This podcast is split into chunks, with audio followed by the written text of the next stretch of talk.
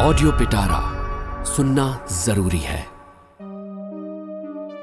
নমস্কার গল্পের পিটারায় আজকের গল্প নারায়ণ সান্যালের বিশ্বাসঘাতক গল্প পাঠে সুমন্ত গঙ্গোপাধ্যায় সঙ্গীত সম্পাদনা কারিগরি সহায়তা বিশ্বজিৎ বিশ্বাস প্রযোজনা চয়ন দে শুধুমাত্র অডিও পিটারায় অষ্টম ভাগ লিও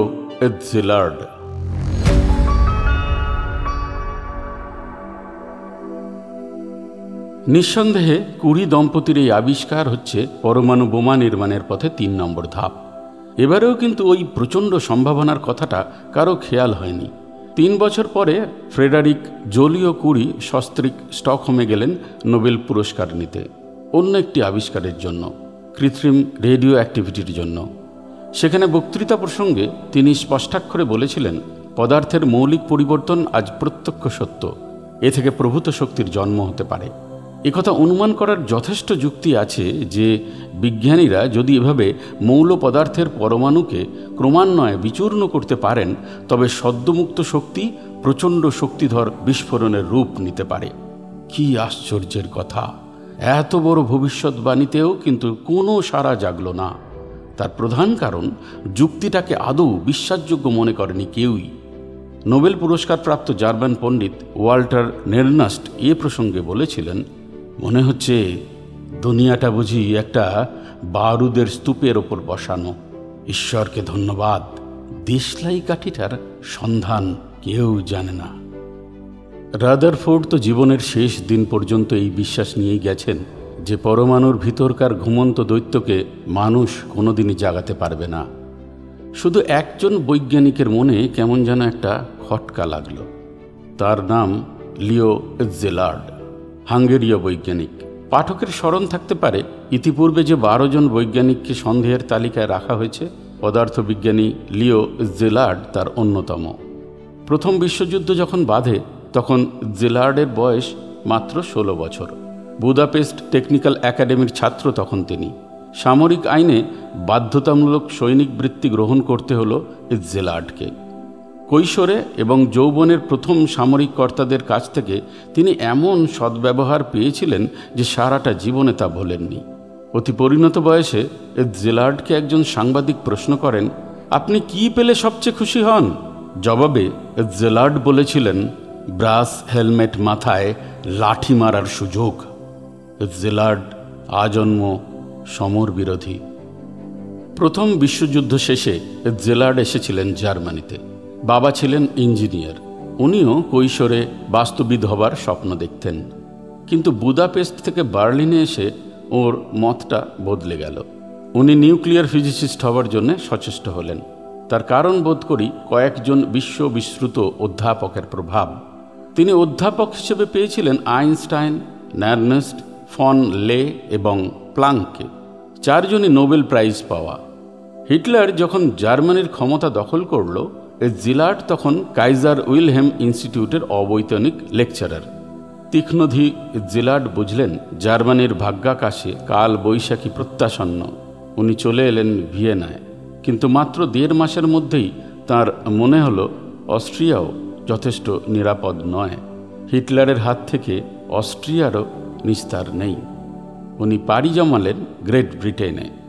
সেখান থেকে পরে মার্কিন মুলুকে। ম্যানহ্যাটন প্রজেক্টের অন্যতম কর্ণধার হয়েছিলেন তিনি।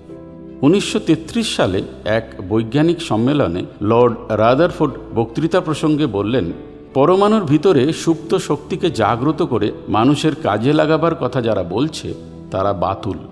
সেদিন সৌত্রীবৃন্দের মধ্যে উপস্থিত ছিলেন পঁয়ত্রিশ বছরের লিও জেলার্ড। অনেক পরে স্মৃতিচারণে তিনি লিখেছেন, সেই দিনই আমার মনে হলো লর্ড রাদারফোর্ডের কথা হয়তো ঠিক নয়। গত বছর জলীয় কুড়ি বোরন থেকে একটি নিউট্রনকে মুক্ত করেছেন। এটা প্রত্যক্ষ সত্য। এরপর যদি কোনো বৈজ্ঞানিক এমন ব্যবস্থা করতে পারেন, যাতে ক্রমান্বয়ে একের পর এক ওইভাবে নিউট্রন মুক্তি পাবে, তাহলে সেটা একটা চেন রিয়াকশনের রূপ নেবে। সেক্ষেত্রে পুঞ্জীভূত শক্তির পরিমাণটা বড় কম হবে না। প্রথমেই আমার মনে হয়েছিল বেরিলিয়ামের কথা, পরে অন্যান্য মৌলিক পদার্থের কথাও মনে আসে, এমনকি ইউরেনিয়াম পর্যন্ত। কিন্তু বাস্তবে সেসব পরীক্ষা করার সুযোগ আমি পাইনি, নানান কারণে ঘটে ওঠেনি।